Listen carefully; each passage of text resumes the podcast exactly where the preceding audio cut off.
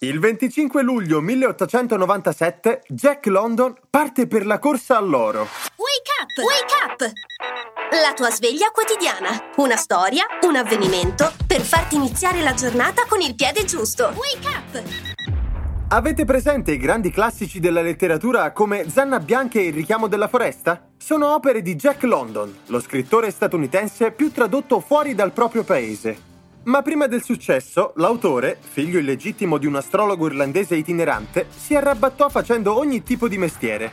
Dal pescatore clandestino di ostriche al corrispondente di guerra, passando per il pugilato e la corsa all'oro. Furono proprio le sue disavventure in Klondike, sul confine tra Canada e Alaska, a fornirgli l'ispirazione per i primi racconti di successo. Certo, non si arricchì con le pepite d'oro, ma grazie alla magia della narrativa trasformò le sue più grandi sfortune nella fonte del suo successo.